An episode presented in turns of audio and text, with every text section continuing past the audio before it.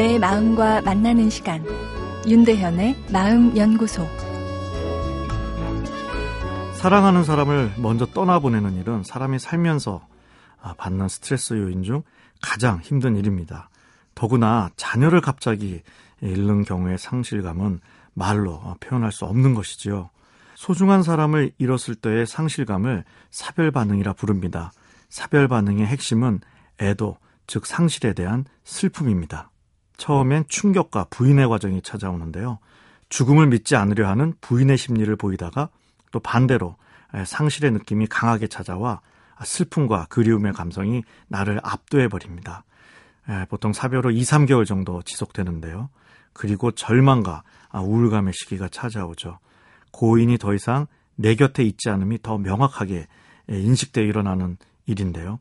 우울하기도 하고 분노감이 생기다 이 죄책감과 불안감이 찾아오기도 합니다. 죽을 것 같은 사별의 충격이지만 우리 유전자에는 이 상실에 대한 또 회복 능력이 내재되어 있죠. 사별 경험은 누구나 인생에 한 번쯤은 피할 수 없는 삶의 내용인데요. 그렇기 때문에 회복 능력이 우리 안에 있지 않다면 모든 사람이 슬픔에 빠져 살아가고 있을 것입니다. 그러나 사별 후 육 개월에서 일 년이 지났는데도 회복 단계에 이르지 못하고 계속 애도 반응을 보이는 경우는 전문가 도움을 꼭 받아야겠죠. 자녀를 잃는 것 같은 큰 충격에서는 그 애도 반응이 정상 범위를 넘어설 수 있습니다. 자, 주변 사람들이 상실을 경험한 사람들을 잘 도와줄 수 있는 것은 어떤 것이 있을까요? 먼저 상실을 잘 수용하도록 도와줘야 하는데요.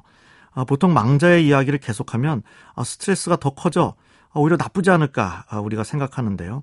상실의 수용에 있어서는 떠나가신 이에 대해서 함께 이야기하는 것이 도움이 됩니다. 영안실에서 장례식 기간 동안 고인에 대해서 이야기한 것, 오래전부터 애도 반응을 관리하는 지혜를 우리 조상들이 습득했다 생각되는데요. 일부러 꺼낼 필요는 없지만 사별을 경험한 그분께 그분이 고인에 대한 이야기를 할 때 잘 경청하는 거 도움이 되죠. 그리고 애도 반응에서 일어나는 불안, 우울, 분노를 함께 공감해 주는 것이 중요합니다. 그리고 돌아가신 이와 연관된 기념일에 함께 해주는 것도 꼭 필요한데요. 한참 시간이 지나도 이 시간은 과거의 기억이 몰려오며 애도 반응이 강하게 찾아오기 때문이죠.